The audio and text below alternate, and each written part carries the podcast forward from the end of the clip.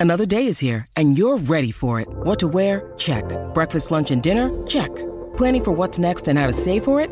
That's where Bank of America can help. For your financial to-dos, Bank of America has experts ready to help get you closer to your goals. Get started at one of our local financial centers or 24-7 in our mobile banking app. Find a location near you at bankofamerica.com slash talk to us. What would you like the power to do? Mobile banking requires downloading the app and is only available for select devices. Message and data rates may apply. Bank of America and a member FDIC.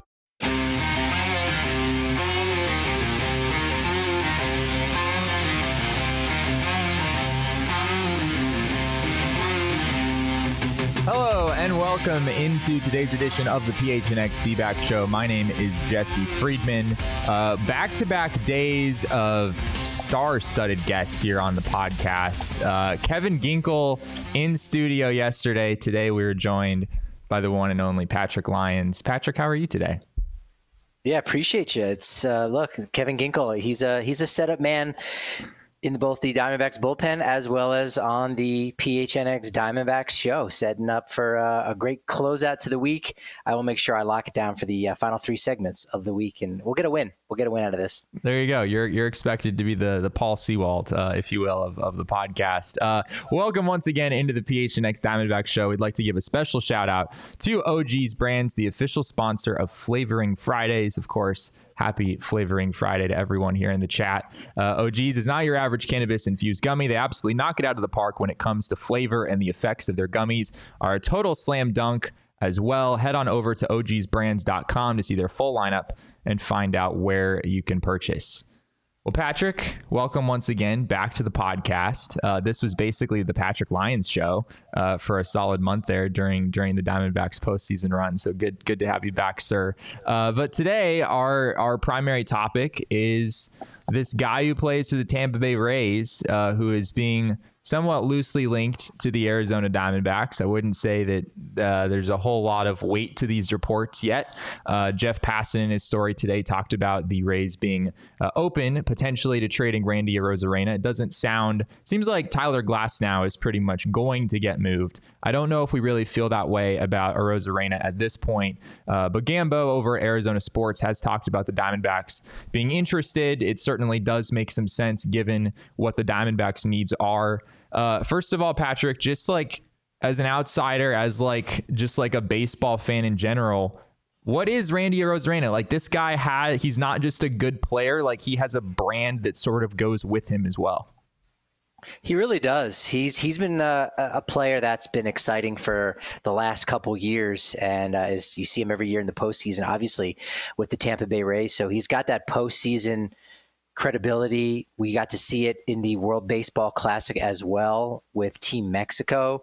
And he's got a swagger about him. And he, he seems like he's been around for quite some time. And yet, one of the reasons why I think he becomes such an interesting trade chip for the the Rays to to trade right now at this point, and for any team acquiring him, is because he's got three more years left of club control. So uh, right. uh, you look at th- at that and you say, hey, this is definitely not any rental by any means, uh, and because of his age of where he's at right now at at 28 he'll be 29 uh, for for much of next season. You might even be able to to come together on some kind of extension and and lock him up for uh, that fourth or fifth year, uh, potentially get you some uh, cost assurance a little bit on the books. And for a team like the Diamondbacks, that might be a good fit, uh, considering that their their window of contention is is right now. Yeah, absolutely. Uh, you mentioned his postseason performance. That's certainly that's a very real thing. Uh, Randy Arozarena, his career OPS in the playoffs is 1104. Pretty pretty decent. Uh, and his regular season numbers in 2023 were pretty decent as well. If we take a look at those, uh, Arozarena hit 254 with a 364 on base percentage. Drew a lot of walks this year, 80 walks at a career high in terms of walk rate, a 425 slugging percentage, 23 homers, 83 RBI. He was worth 3.3 wins above replacement according to Fangraphs, 3.5 over on Baseball Reference. Randy Arozarena is a is a really good player. Is he is he a superstar? Is he you know like a Corbin Carroll level outfielder? Uh, probably not. I don't think the numbers uh, support that. But he's a good player, and as you mentioned, him being 28 years old, the fact that he has three years of club control remaining, it, it certainly makes some sense as a guy that the Diamondbacks could target. Um, and this is sort of, I mean, it, it's not totally shocking that the Tampa Bay Rays would be interested in in moving him, or at least willing to talk about moving him. Uh, he was a Super 2 guy, so he's got four years of arbitration instead of three. He's projected to make $9 million this next season. That's just going to escalate over the next couple years. He might get close to $20 million in his final year of arbitration, being a Super 2 guy and, and putting up these kind of numbers. He's not necessarily super cheap, but I mean, you look at those numbers, Patrick, and you see a, a just a well rounded, pretty solid player that would certainly fit in well in this Diamondbacks lineup. Yeah, I agree with what you said about him not exactly being a superstar caliber player. Probably that tier, you know, just below that. You say, well, 20 homers, 20 RBI, but it, uh, excuse me, 20 stolen bases. Uh, but you look at his career high in, in general, you say, uh, 23 home runs. Okay, that's that's not necessarily superstar caliber. And you, you say, well, he does have the 20 plus stolen bases each and every year, but a lot of caught stealing. That's that's the yes. other element to that is if you look if if you're not able to steal bases at a 75% clip or better, uh, and, and, I don't know how much of that's actually going to change, considering with with the new rules that are in place. But that's typically been the the the the rule, uh, uh, uh, the, the number of the 75% is like, that's, that's the, the thought is you need to be at, at least there or above. Then, then you say, eh, you know, how, how good is he actually? And then you throw in this defense too, which is obviously such a huge component, uh, particularly in the NL West. I think probably one of the, the hardest divisions to play in. We, we know how big that outfield is in Arizona. Same can be true of, of Colorado. We know the, uh, the different textures that are out there at, but Oracle Park in San Francisco can definitely be a challenge. So uh, I think the fact that he is slightly below average to, to maybe average at best defensively, you know, does give you some pause. And and coupled yeah. with the fact that you said he's going to become very expensive, you say, well, well, wait a minute, let's let's really give this some consideration because if he's not going to come cheap, and you're going to have to pay for him here in the next couple years going forward, uh, and the defense might be below average you know, is that actually a good fit? Could there be better moves for the Diamondbacks this offseason or even next? Yeah, I'm glad you you brought up the stolen base point as well. Uh, he does, yeah, I think he's stolen over 20 bases the last three seasons, but not not particularly efficient in that regard. He was 22 for 32 in stolen base attempts in 2023. That's success rate just under 70%. League average this year under the new rules was just over 80%. The Diamondbacks as a team were at 86.5%. They were extremely efficient on the base paths. So uh, yeah, and this is as you as you pointed out, kind of a trend for Arozarena. He has uh, a success rate just under seventy percent over the last three seasons altogether. So uh, that's something the Diamondbacks seem to be pretty careful with. They definitely are not the kind of team that just wants you to to run, run, run if you're going to get thrown out uh, too often. So, uh, of course, the Diamondbacks do have Dave McKay, who is widely regarded as you know one of the best base running coaches in the sport, and it doesn't seem all that far fetched that Arozarena could come over, learn some things from him, and you know maybe become a little more efficient. And maybe there's a case to be made there as well defensively. The Diamondbacks have uh, you know, I think a well regarded coaching staff when it comes to teaching defense, in particular in the outfield. We saw Lourdes Gurriel Jr. Uh, have a pretty solid year defensively, arguably should have been a gold glove finalist in left field. And yeah, I mean, he wasn't necessarily viewed that way coming into Arizona. I think he improved meaningfully once he got here. So it does seem like even though those are clear weaknesses at this point, or at least defense, as you said maybe it's close to average, but it's not great. Those are things that the Diamondbacks on paper could be well equipped to try to, you know, try to help him out and try to help him improve uh, in those regards. I could see that happening too because Arozarena is kind of a, of a late bloomer. I mean, look, he's he's a guy that the Cardinals pretty much cast off and, and didn't really see much value in him uh, by trading him to, to Tampa Bay, not getting back very much for him. Coupled with the 2020 pandemic season, he didn't really have his first full year in the bigs until his age 26 season. So yeah. I think for a guy like him, change of scenery, not because the scenery is so bad in Tampa, but just getting with a new coaching staff, working with a guy who's, you know, regarded as one of the best, you know, coaches around in, in, in Dave McKay, that could definitely take him to that next level. So I, I very much could see that still in that prime window, right? Uh, age 29 through 31 is when you'd have him under club control. So I very much could see him uh, being able to get that unlocked with with a team like Arizona, with that support group, and uh, alongside a guy who would uh, more than likely be his center fielder, that he knows a thing or two about playing uh, alongside. Yes, he absolutely does. And we, in fact, have a picture of Randy Arozarena and Alek Thomas from their days back in the World Baseball Classic. It seemed like they got along well. Seemed like they enjoyed uh, patrolling the outfield for Team Mexico together, so that there is there is a connection there. Um, as far as what it would take to get this deal done, which is really the the million dollar question here. Uh, the Tampa Bay Rays, as I said, are in an interesting position where I think they're probably going to trade Tyler Glasnow. And I think they're open to trading a lot of different guys in large part because their payroll is like actually kind of high going into 2024, at least by their standards. Their uh, estimated year-end payroll is 125 million, right around there, according to COTS, which is not a kind of payroll that we normally see the Tampa Bay Rays run.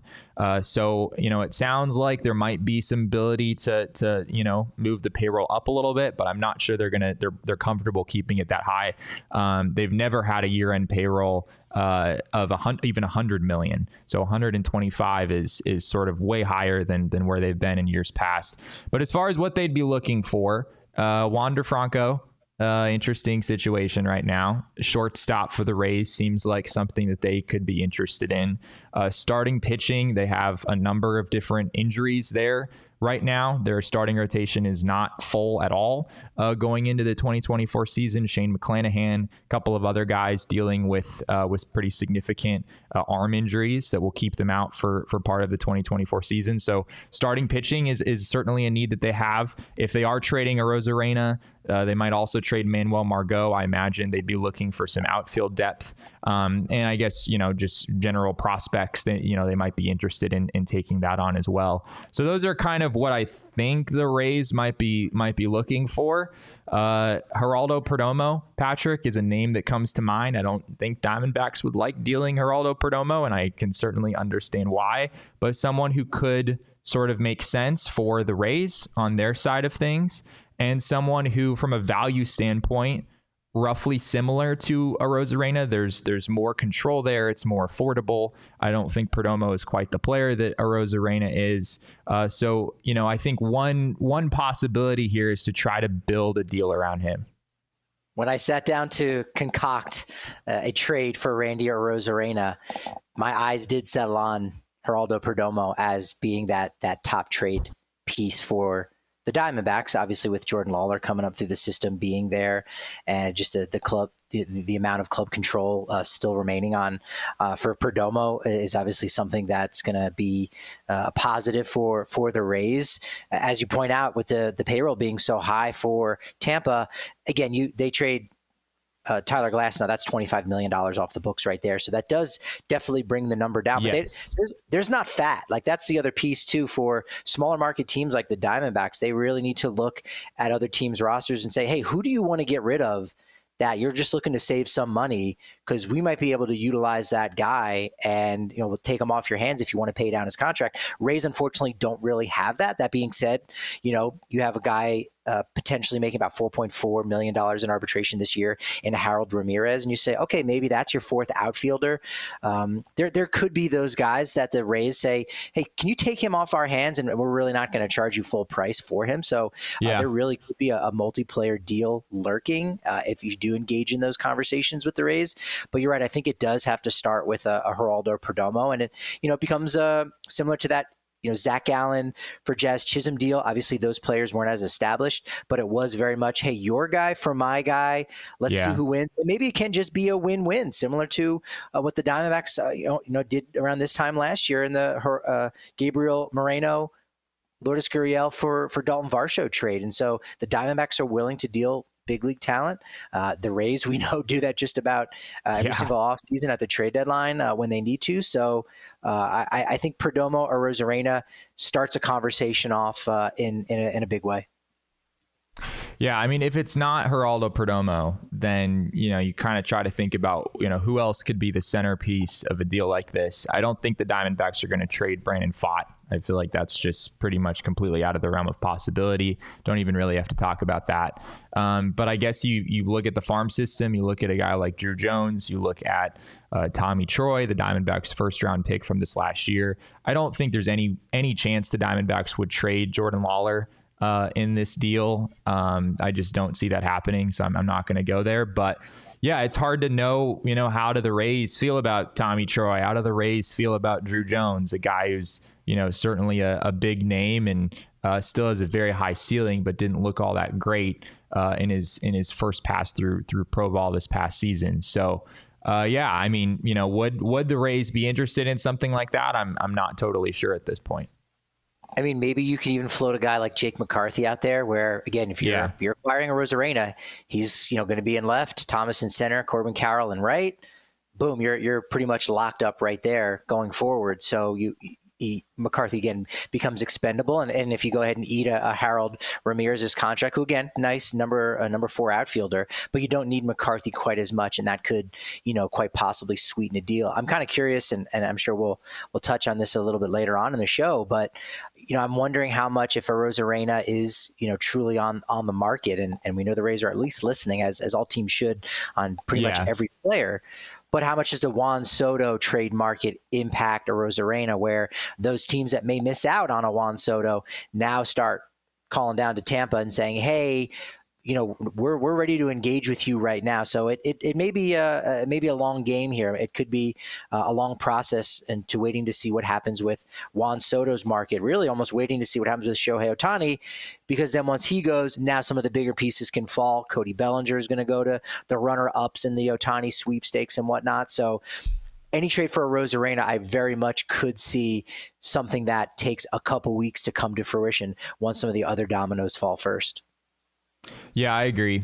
Um, and I mean, for the D backs, they're also very much in the market for a starting pitcher. I mean, I think that's the that's really the number one priority at this point. So you wouldn't want a Randy Arozarena trade to make it so that you no longer have the resources needed to to go and satisfy really an even bigger need at starting pitcher. And as far as that's concerned, I, yeah, I'm not sure exactly what that would look like. I mean, Arozarena is set to make $9 million roughly in arbitration next season.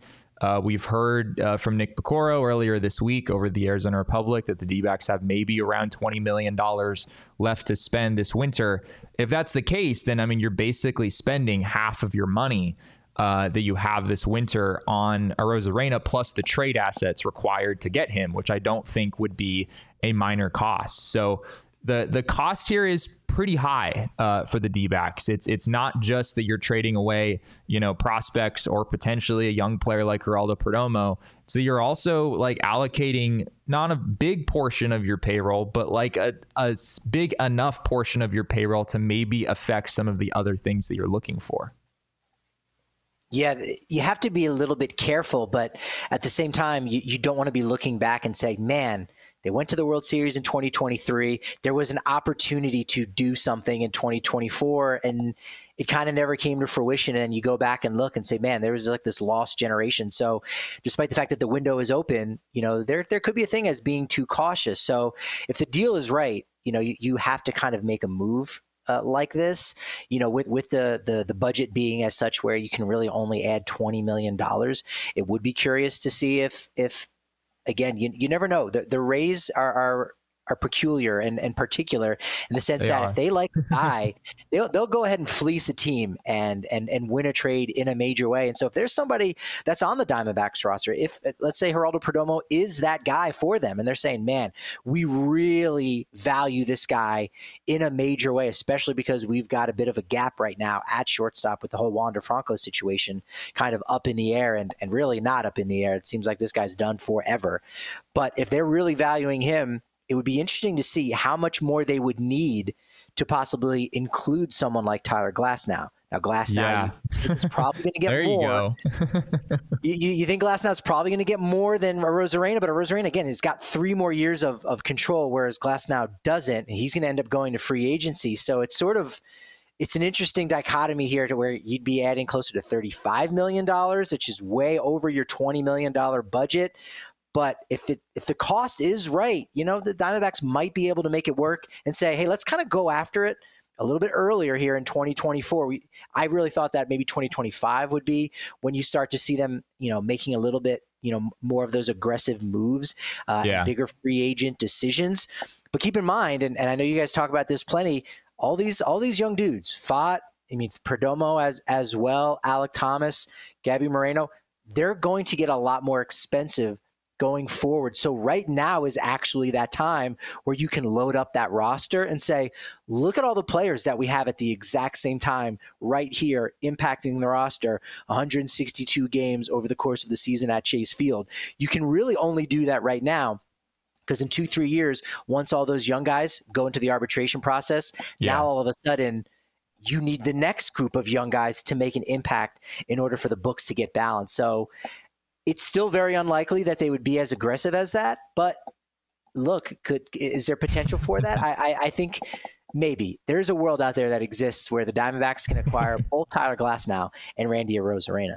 You heard it here first, folks. Patrick Lyons reporting that the Arizona Diamondbacks are trading for both Tyler Glasnow and Randy Arozarena. Yeah. Uh, no, I mean, I think what you're saying though about this need to go for it right now I think is a it's a very good point. I, I very much feel the same way about this baseball team. You know, not only is it that those guys are going to get more expensive, but is Zac Gallen still here in three years? Is Merrill Kelly still here in three years? Christian Walker is a free agent after the 2024 season you really are in a window right now coming off of that World Series run to try to push in the chips and and get back there, right? Try to go as far as you can right now.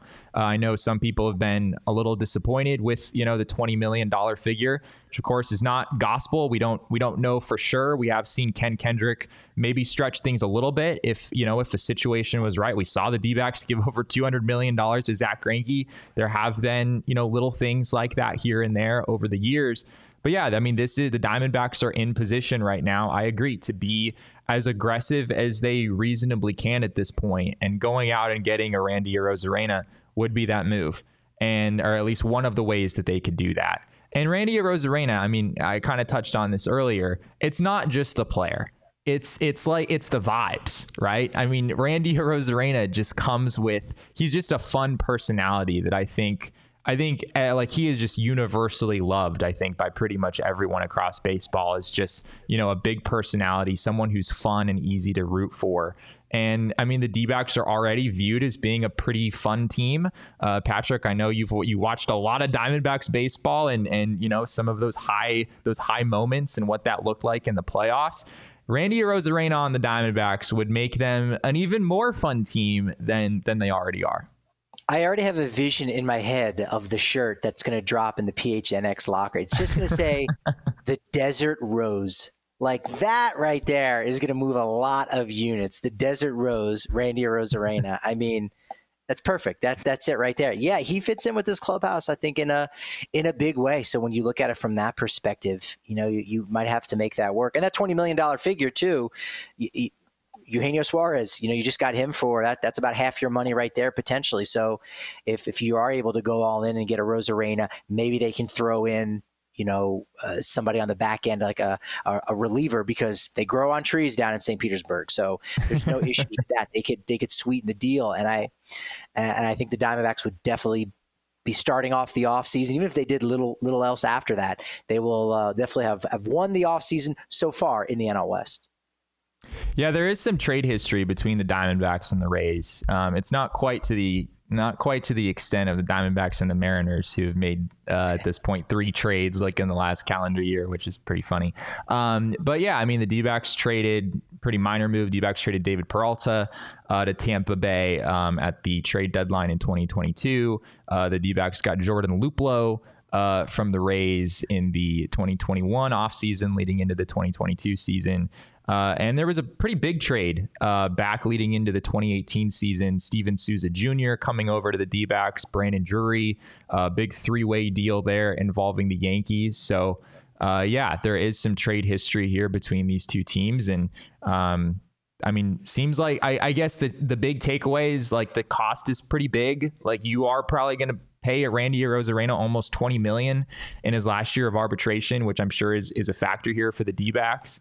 Um, but yeah, I mean, if you're able to find a way to to make it work and I know trading Geraldo Perdomo, if that's what it took, you'd have to find a way to replace him most likely. I don't know if the D would want to go into opening day with Jordan Lawlar like having to be the opening day shortstop. There would there would need to be another solution there as well. Um, so it's complicated. It I think it's I think it's difficult on paper. It's a bit of a stretch for the D but I wouldn't rule it out entirely. If there's a way to, as you said, maybe the Rays throw in some other pieces to help the D in other areas, that would certainly make this deal more possible possible, uh, but it's certainly something that we'll be monitoring here moving forward. Um, in the meantime, you all should become PHNX diehard if you have not already. Uh, it is one of the one of the greatest things in, in Valley sports. At least we uh, we like to view it that way. Uh, you get 20% off of everything at the PHNX locker, as well as off all of our events uh, here at PHNX, all of the takeovers during the season, all of that stuff. You also get all of the writing over on our website. We have plenty of stuff available for free,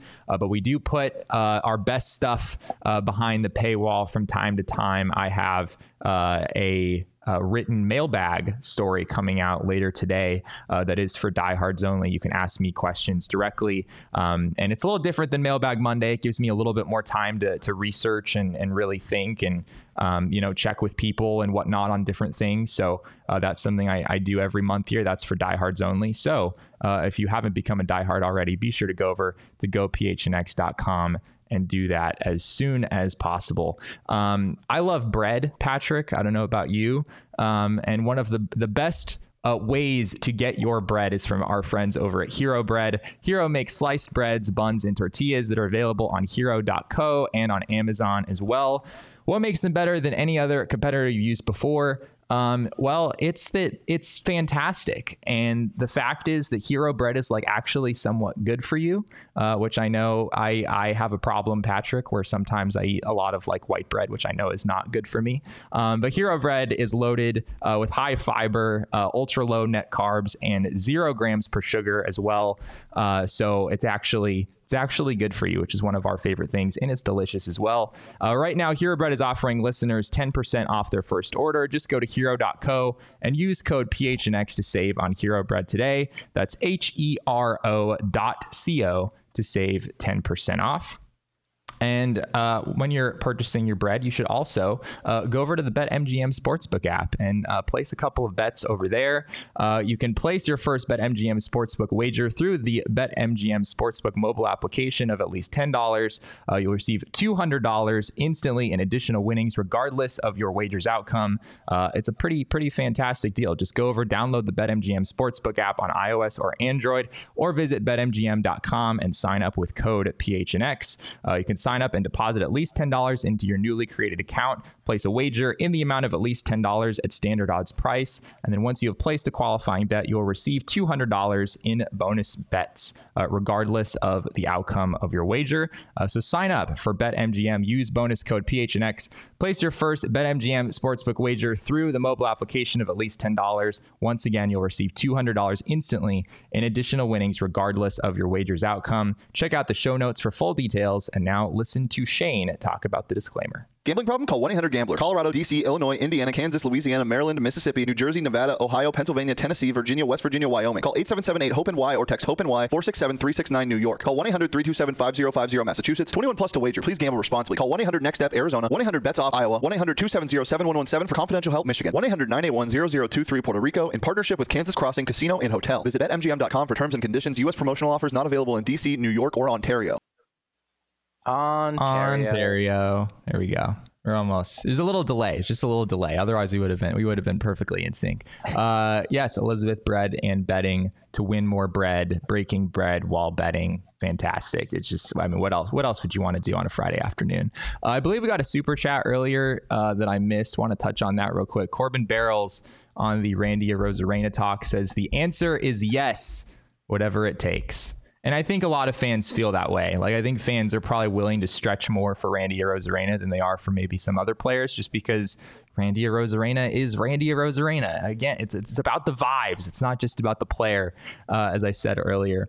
Uh, but speaking about the vibes, speaking of the vibes, Patrick, uh, the vibes around Shohei Ohtani are uh, very mysterious. Uh, and would we really have expected it to go any other way at this point, right? Uh, we heard earlier, I think it was uh, Jeff Passan who reported at one point that teams who leaked any information were having that held against them in contract negotiations with Ohtani. Uh, Ohtani in general is just sort of a mysterious fellow who doesn't uh, doesn't necessarily, you know, say a whole lot to the media. There isn't usually a whole lot of information uh, out there. But we did actually get some information today in Jeff Passan's story over at ESPN. He reported that the Texas Rangers, Boston Red Sox, and New York Mets have moved on from the Shohei Ohtani sweepstakes. Um, and the teams that are still in the bidding include the Dodgers, the Cubs, the Angels, and the Toronto Blue Jays.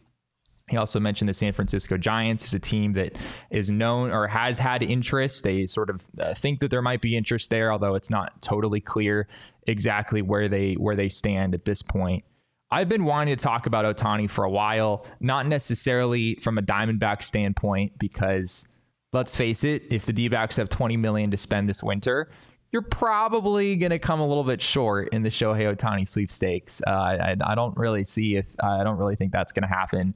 But Ohtani is right. I mean, uh, arguably the the most talented player that this sport has ever seen. Uh, you know, he doesn't necessarily have the longevity in his career at, at this stage, but I mean, in terms of pure talent and just ability of what he can do on the baseball field, it's it's truly unprecedented. And because of that, he's one of the most intriguing free agents that we've ever had in this sport.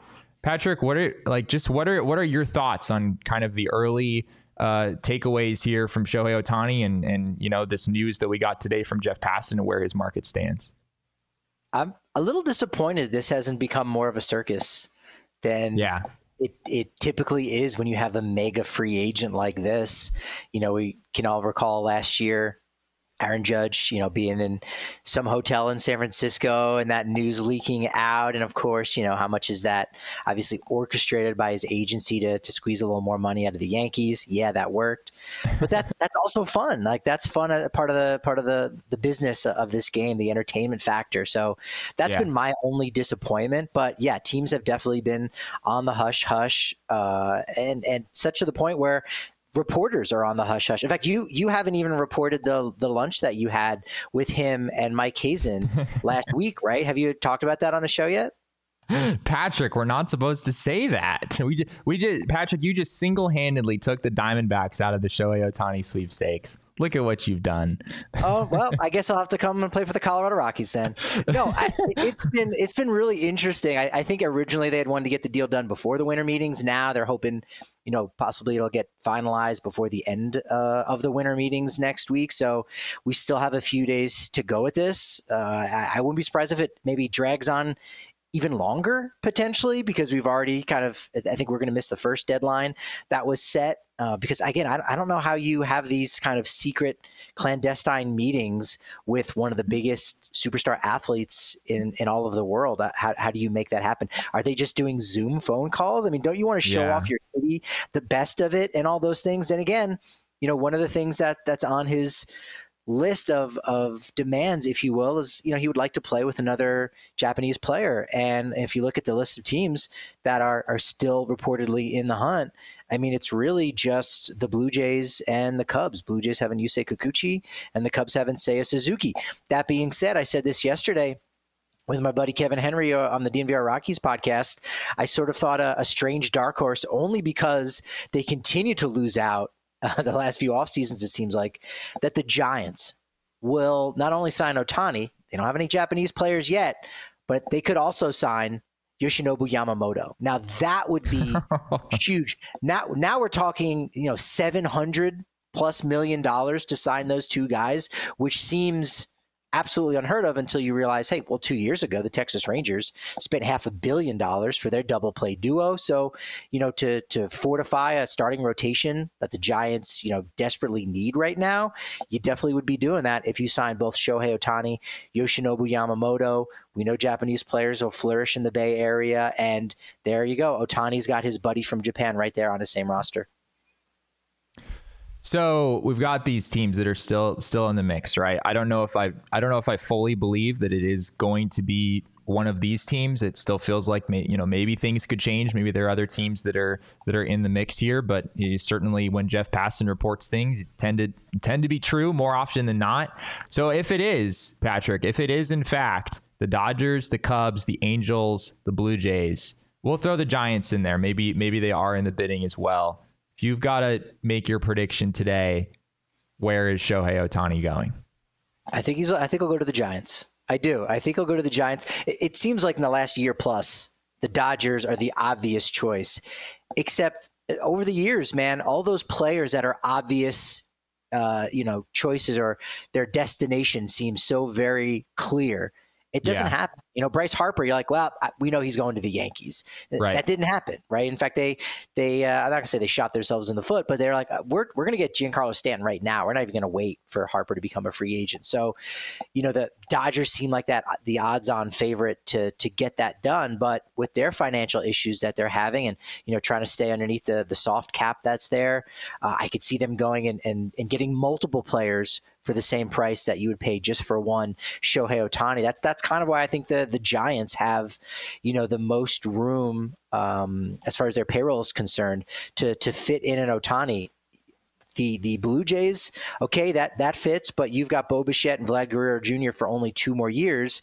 So all right. I mean, you, you, are going to have Ohtani beyond that, and that's great and all. But if Ohtani wants to win a championship, he's only going to have two bites at the apple the next two years with Toronto. I think Chicago gives him an opportunity to win a lot longer. Their rotation uh, is is fairly young, with you know led by Justin Steele. You have Javier Assad and Jordan Wicks uh, just coming up this past year, so they have a young roster. I mean, the Dodgers do have a young rotation, very unproven. So I think all of those are good destinations for him.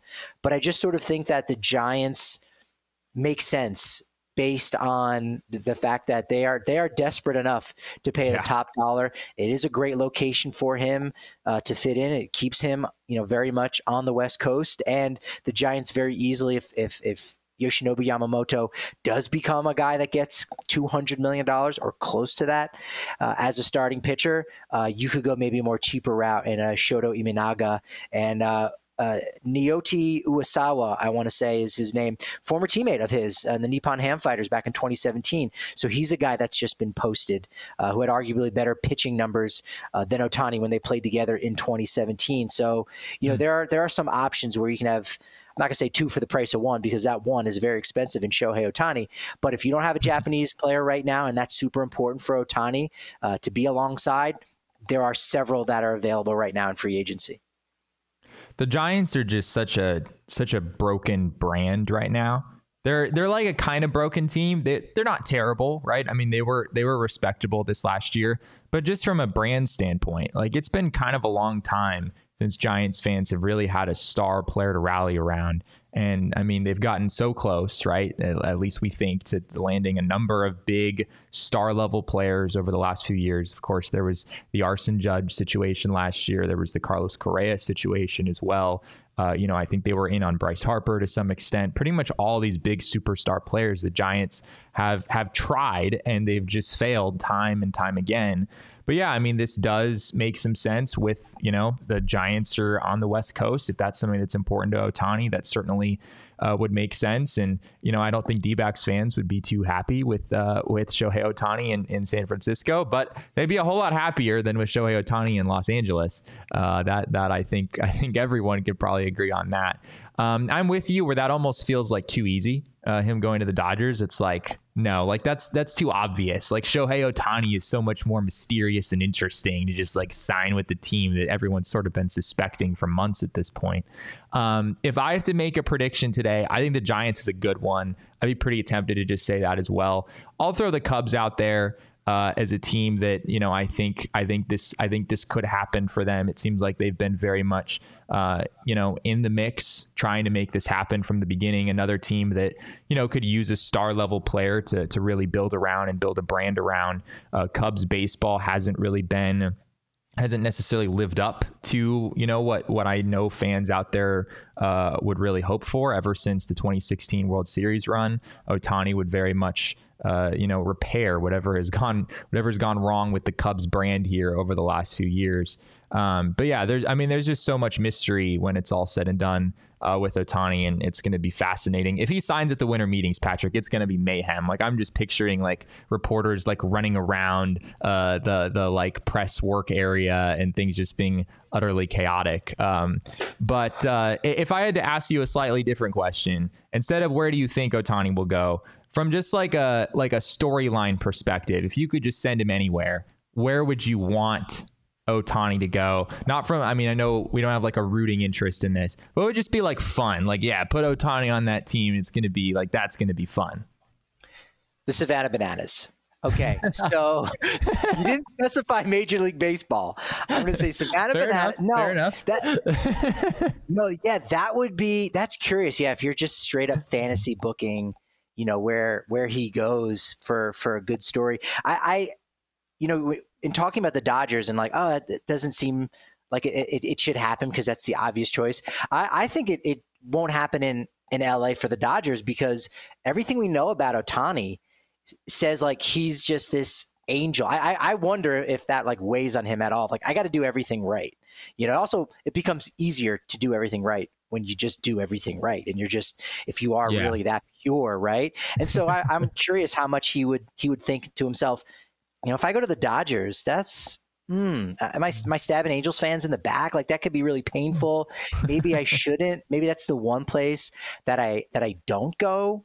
Um, yeah, no, I I would like to see him in a, in a way in, in San Francisco. Selfishly, I know a lot of Diamondbacks fans on paper you'd say oh you don't want the giants to start to get you know really good again and have a superstar player on the roster. On the other hand you would see him twice a year Ken Kendrick. Now, all of a sudden, does he have an extra $5 million in the hopper because of the additional revenue that comes in from a packed house of people descending upon Phoenix like they were for the entire month of October in the postseason? Now, maybe that changes your financials in a big way if he can, you know, come to the NL West. So, you know, fantasy booking wise, I, I, I kind of would like to also see him in San Francisco. I think that would be a good fit for the Giants uh, and and a good fit for Major League Baseball as well. I just don't know if he goes to San Francisco. Like, are the Giants a good baseball team? I still think they're kind of they're kind of meh, right? I mean, they'd be they they maybe be like on the out like the fringes of the playoff picture. I can maybe predict them to you know, at least nab a wild card spot if they had Ohtani. I don't think they're I don't think they're up there with the Dodgers, right? I mean, if you add Ohtani to the Giants roster, the Dodgers are still probably far and away projected to win the NL West. Let's let's take the the A's, Royals, and Rockies out of the conversation, the three worst teams this past year. But you put him on a roster like the Pirates. You're not saying all of a sudden, oh my gosh, these they're they're going to have a deep run in the postseason. Yeah. But they do become a contender, especially given that division. And just everyone on the Fair. roster all of a sudden looks a little bit different.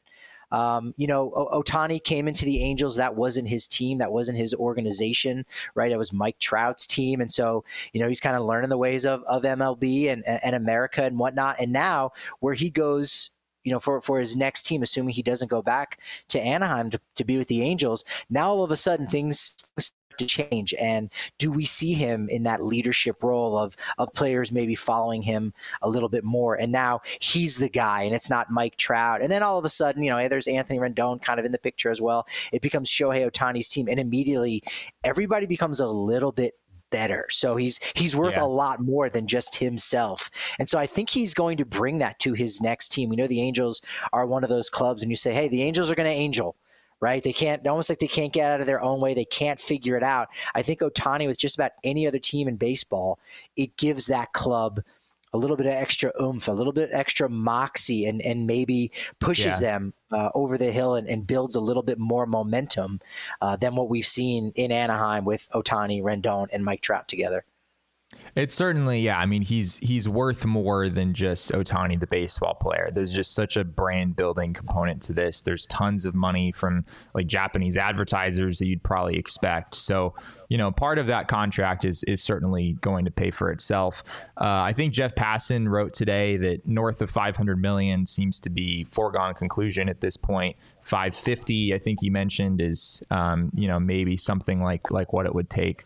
We'll see what happens there. Some people mentioned the Mariners as a team. Uh, it'd be fun to, to see him land there. I, I, I could totally see that. That's maybe that's that's probably the first team that comes to mind for me. Is like yes, the storyline here would be great. It's a really hungry fan base. It's a faithful fan base that you know, I think has had a hard time with some of the words that have come out of uh, certain front office executives' mouths over there.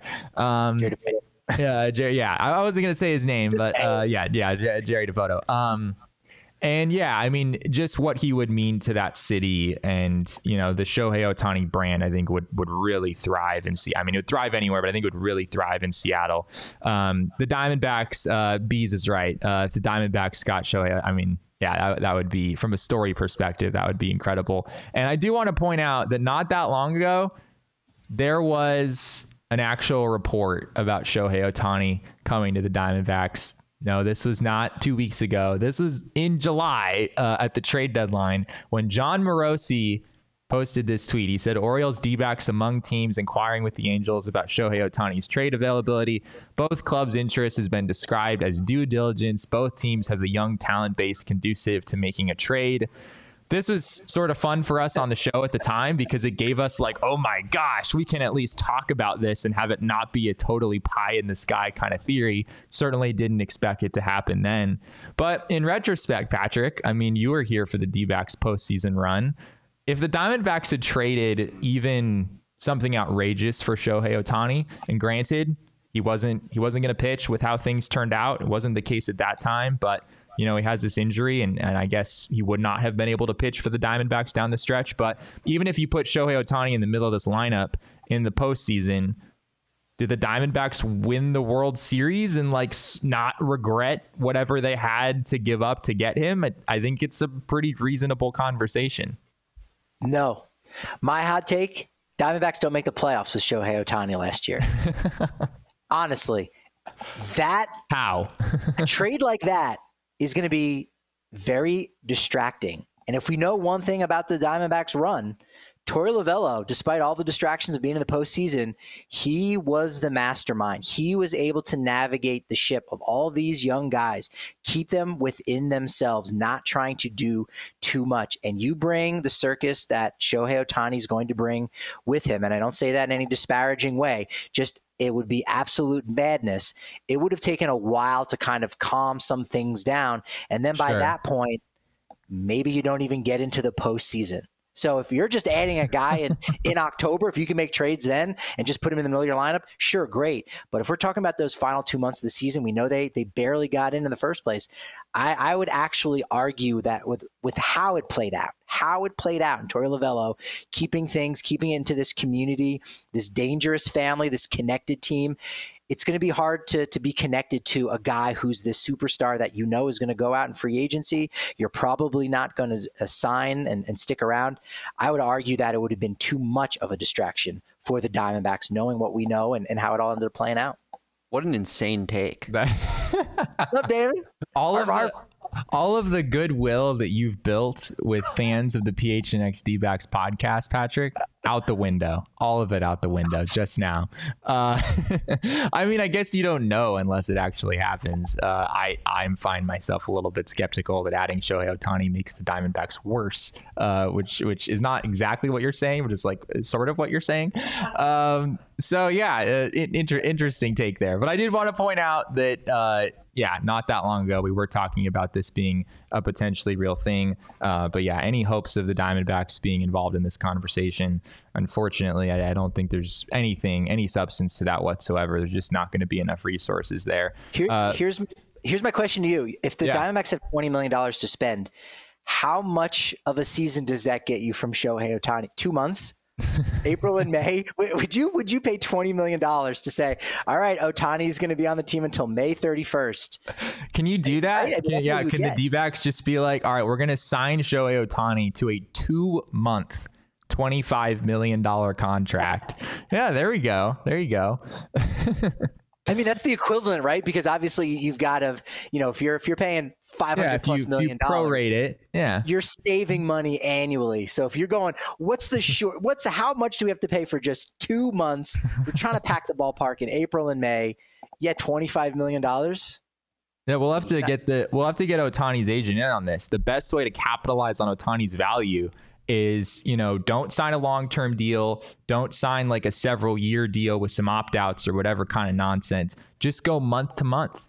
What will you pay for Ohtani in April? All right, so this team's in for this much. All right, now we're going to sell May. What are we? What are people willing to offer for May? Yeah, I don't, I don't think it's exactly how it works, but yeah, it'd be, it'd be interesting yeah, the, all of a sudden that two hundred ninety nine dollar package for season tickets becomes two thousand dollars. hey, no, we can afford them now. Like, uh, okay.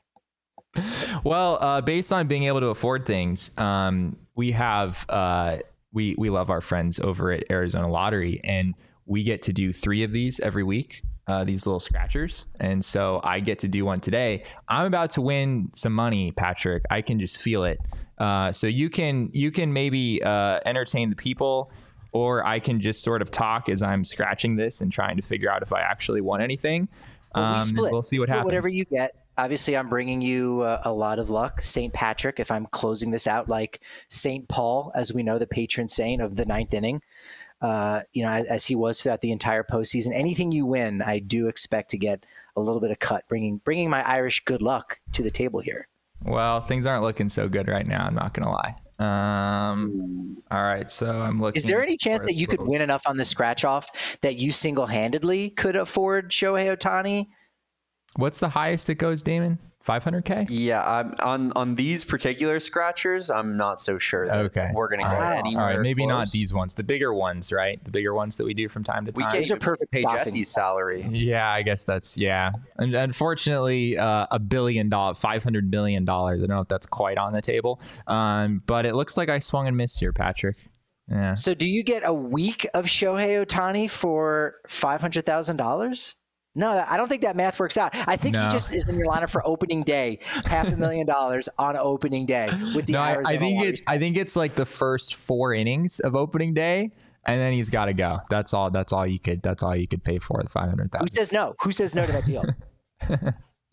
um, anyway, we love our friends at Arizona Lottery. We did win some money earlier this week uh, with our lovely holiday scratchers, and it is a fantastic way. Uh, you're looking for stocking stuffers this time of year. Some of you get ahead on these things. I, as, as is well documented on this show, do not love to wait to the last minute. Probably pick up some of these Arizona Lottery scratchers because they are phenomenal and a great, easy thing to buy that could turn into up to $500,000, depending on which one you get.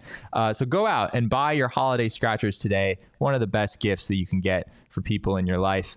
Um, and, you know, with whatever money you do wind up getting, you can go over to our friends at Gametime. And it's not only sporting events, it's also concerts, whatever shenanigans, whatever kind of events in town you're looking to attend.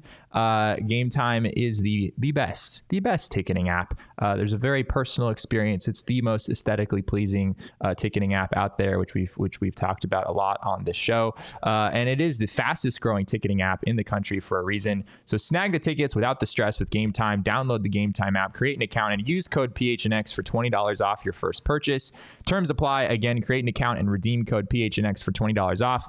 Download Gametime today. Last minute tickets, lowest price guaranteed. So, Patrick, we've got this thing called the winter meetings happening next week, and I will be there, and I know you will also be there. What do we what do we expect? Are we we think there's going to be some chaos? We think there's going to be some some fun stuff. I know the winter meetings a number of years ago had a reputation as like like there's going to be some stuff that goes down here. Less so in recent years. The Diamondbacks, I think, uh, under Mike Hazen, the Diamondbacks have only signed Fernando Rodney during the winter meetings. That's the only transaction, the only major transaction that has happened during the meetings, actually. Uh, but you never know. I think Passan and his story had a Juan Soto deal maybe coming together by the end of the meetings. That would certainly be uh, a big deal if that happened. What are your expectations for next week? Yeah, I think we do get a, a Juan Soto trade, especially because, you know, he's a Scott Boras client, as is Randy Arozarena. So we, we talked earlier about, you know, maybe an extension.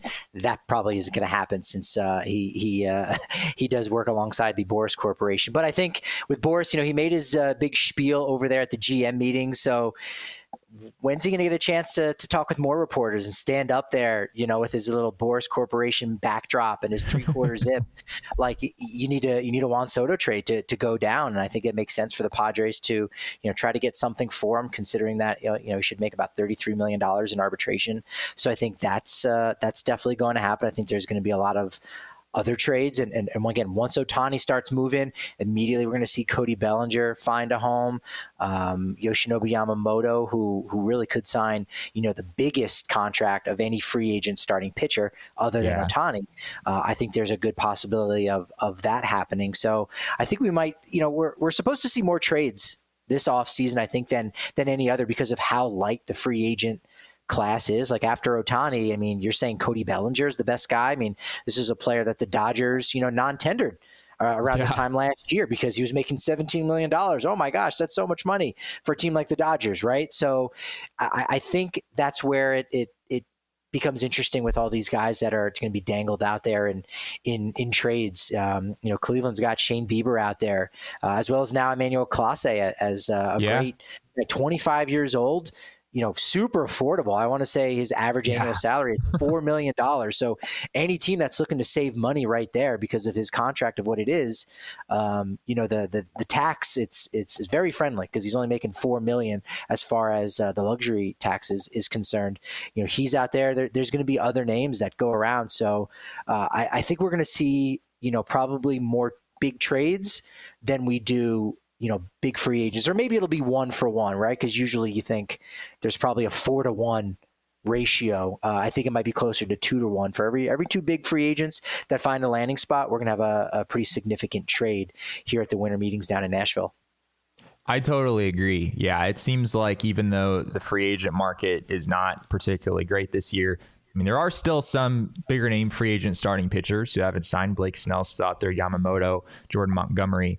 Um, so you know, I, I don't know if I don't know if next week is going to be all that crazy, but I do think that December as a whole is going to be pretty crazy. Um, as you said, there's a lot of like bigger name guys rumored in trades right now. Definitely, I feel like more than we're than we're used to seeing. A lot of like pretty darn good players who could be on the move in trades, and you know the Diamondbacks certainly uh, we expect to be engaged in in you know a good part of the trade market, especially given some of the prices we've seen for free agent starters. That might be the route that they have to go to meet.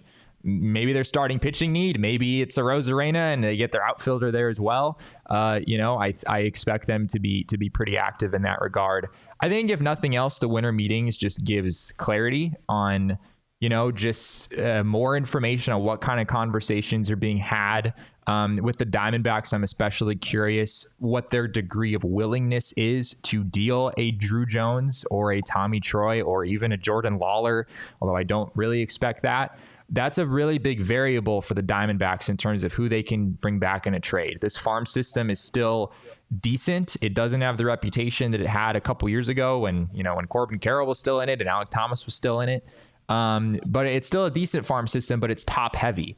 And so if you're not willing to part with a few of those guys at the top, it's going to be hard to get a Dylan Cease or a Corbin Burnes um, or even a Randy Arozarena potentially, unless the D backs are willing to part with some of those top guys. So, you know, hopefully we get a little bit more clarity on on what the Diamondbacks are, are able to do there. And Patrick, while you're here, I mean, you cover the Rockies on a day to day basis. Uh, they're, you know, our, our friends here here in the NL West. Uh, the one team that Diamondbacks fans I don't think particularly uh, hate at, at this point. What, what do you expect from from the Rockies as they look to to kind of get things moving in the right direction?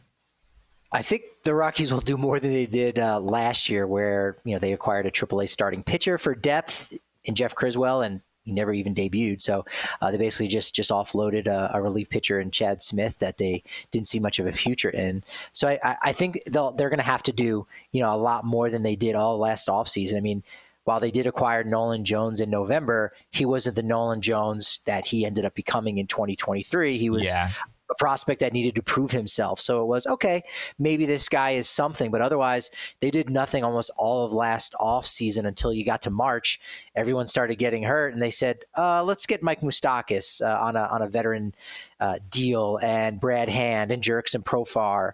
Uh, I think they'll do you know a lot more than that, especially if they want to try to avoid losing hundred games again this year, which I think is very much a possibility considering that you know, all the issues that they have with the starting pitching, they're going to have again. Sure, Marquez might be back before the All Star break, Senzatela at some point after, but those are guys coming back from Tommy John surgery. How much can you really rely on them and, and count on them to be themselves? They really won't be Marquez and Senzatela until 2025. So hmm. you do need to bolster that starting rotation a little bit more than you have already. They did acquire Cal Quantrill. That was a nice pickup. Uh, I think he'll be a little bit better than just an innings eater, but they still need at least one more starting pitcher uh, for the rotation. They've got, you know, they've got a lot of prospects in the outfield too um, right now, and so that's something that they could trade from. It seems strange to to trade a prospect outfielder when you just lost 100 games, but if you look at what their roster is like right now, they just don't have room to really develop all those guys. So you take sure. some of that depth right? And uh, and maybe you can go out and acquire someone. Elehuris Montero kind of doesn't have a spot right now on the roster, so I, I think we're going to see a little bit more significant of a trade than we did uh, at the winter meetings last year. Well, I'm excited for it. Um, last year, I mean, I, I, know I said that you don't necessarily get a, a ton of action. The D backs didn't do anything at the meetings last year. There were some pretty big rumors that came out. Uh, Sean Murphy was rumored as a trade target for the D backs at the time. Uh, we also saw Xander Bogaerts rumored as a potential free agent target for the D backs during the winter meeting. So um, it'll be fun. I'm looking forward to, to being out there. And uh, I didn't get nearly enough Patrick Lyons in my life uh, in the month of October, so we're gonna we're gonna make up for that here in uh, in, in, December with uh, with the winter meetings next week. Um, and, and yeah, are we scheduled to go boot shopping, or are we getting like? 10 gallon hats like which which one did we want to do while we're down in I'm gonna eat some barbecue. Patrick. That's that's what I know. I'm gonna eat some barbecue. I'm I'm staying a little bit after the meetings too. I'm gonna try to find like some local Nashville music, something authentic. See what see what we're able to pull off. Um, but yeah, it should be it should be fun. I mean, it's just it's a really cool event to be a part of with the entire baseball world just descending upon one hotel. I have heard that this particular hotel is uh, especially difficult to navigate, and people uh, uh, like front office people can like hide in all of these various corners and what and whatnot. So uh, it'll be interesting dealing with all that. But uh, our friends over at CHGO will have a set on site uh, at the winter meetings, which is which is really cool. I believe I will be joining our show from that set. Uh, so for those of you who were part of our winter meetings coverage last year, you know that I joined on very poor Wi-Fi and and you could barely tell who I was. Um, so hopefully uh, the quality should be should be better this time around. Uh, stay tuned for information on our show next week. Things might be a little bit different, just so you all know in advance. We might not be live at 1 p.m. every day. Uh, it's going to kind of depend on what Mike Hazen and Torey Lovullo's availability looks like on our end, um, and just making sure that we're able to go live right after. Um, right after those events take place and give you the latest from the winter meetings. So uh, excited for that. Um, and uh, we'll we'll see what happens, Patrick. Maybe it's crazy. Maybe nothing really happens, and we're all disappointed. No, I yeah, no, I, I, hope not. That's that's a major uh, undersell right there. Uh, you're you're lucky because Torey Lovullo gets things started off. He'll be one of the first managers to talk Monday at two o'clock Central Time. Okay. So one o'clock here. So yes, you will definitely not be a part of a one o'clock show.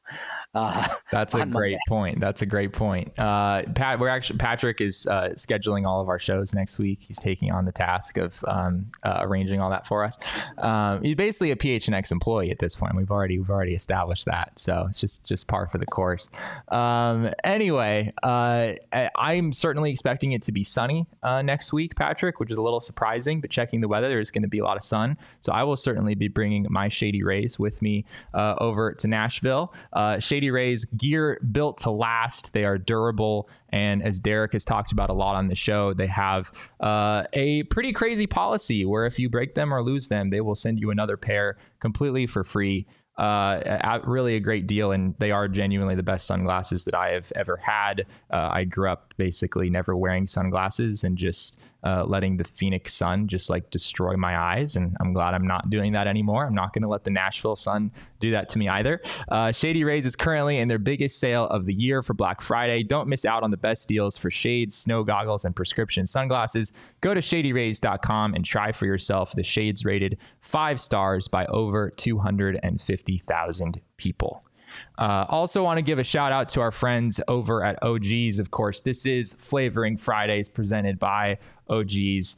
Really nothing better, Patrick. Derek has talked about this at length on this show. It's nothing better than sitting on the couch watching your team uh, with a bag of OGeez gummies in your hand. It is the true, the true excellent uh, uh, sports fan experience. Can't go wrong there. Uh, with a variety of bold flavors, OGeez gummies are a slam dunk for your taste buds. Plus, you can customize your experience based on desired effect and strength. To learn more about OGeez gummies and where you can find them, head on over to ogeezbrands.com.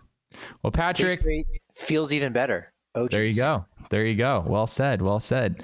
Uh, well, Patrick, this has been fun. Uh, making your having you make your triumphant return to the show. We've missed you around here. Um, we still have not we still have not fully come to terms with the fact that you that you left us. We're we're, we're getting over it. Um, but uh, this was a lot of fun. Uh, appreciate everyone being here and, and joining us uh, here on this Friday edition of the PHNX D-back show. Uh, you can follow me on Twitter at Jesse N Friedman. You can follow Patrick at Patrick D Lyons. Damon, our producer, is on Twitter at Damon Dog. We are Damon's dogs. Woof, bark, woof. bark. Woof, woof. Yes. I just need to say dogs. real quick that uh, I miss Patrick, but don't tell him that, Jesse. Okay. All right. I'll make sure. I'll make sure he like keep that a that. secret. Yeah, I'll try to keep that a secret as, as best I can. we'll see. We'll see what we can do. He's still uh, my heart. I miss you too, Damon. uh, and of course, also be sure to follow us on Twitter at PHNX underscore DBacks. I guess I should say X. Follow us on X at PHNX underscore DBacks. Um, and uh, of course, all roads lead to at PHNX underscore sports. That's on Twitter, or X, uh, Instagram, and Facebook as well. Thank you all again so much for being here. Uh, and remember, kids, baseball is fun, but it's so much more fun when Randy Arozarena is on your team.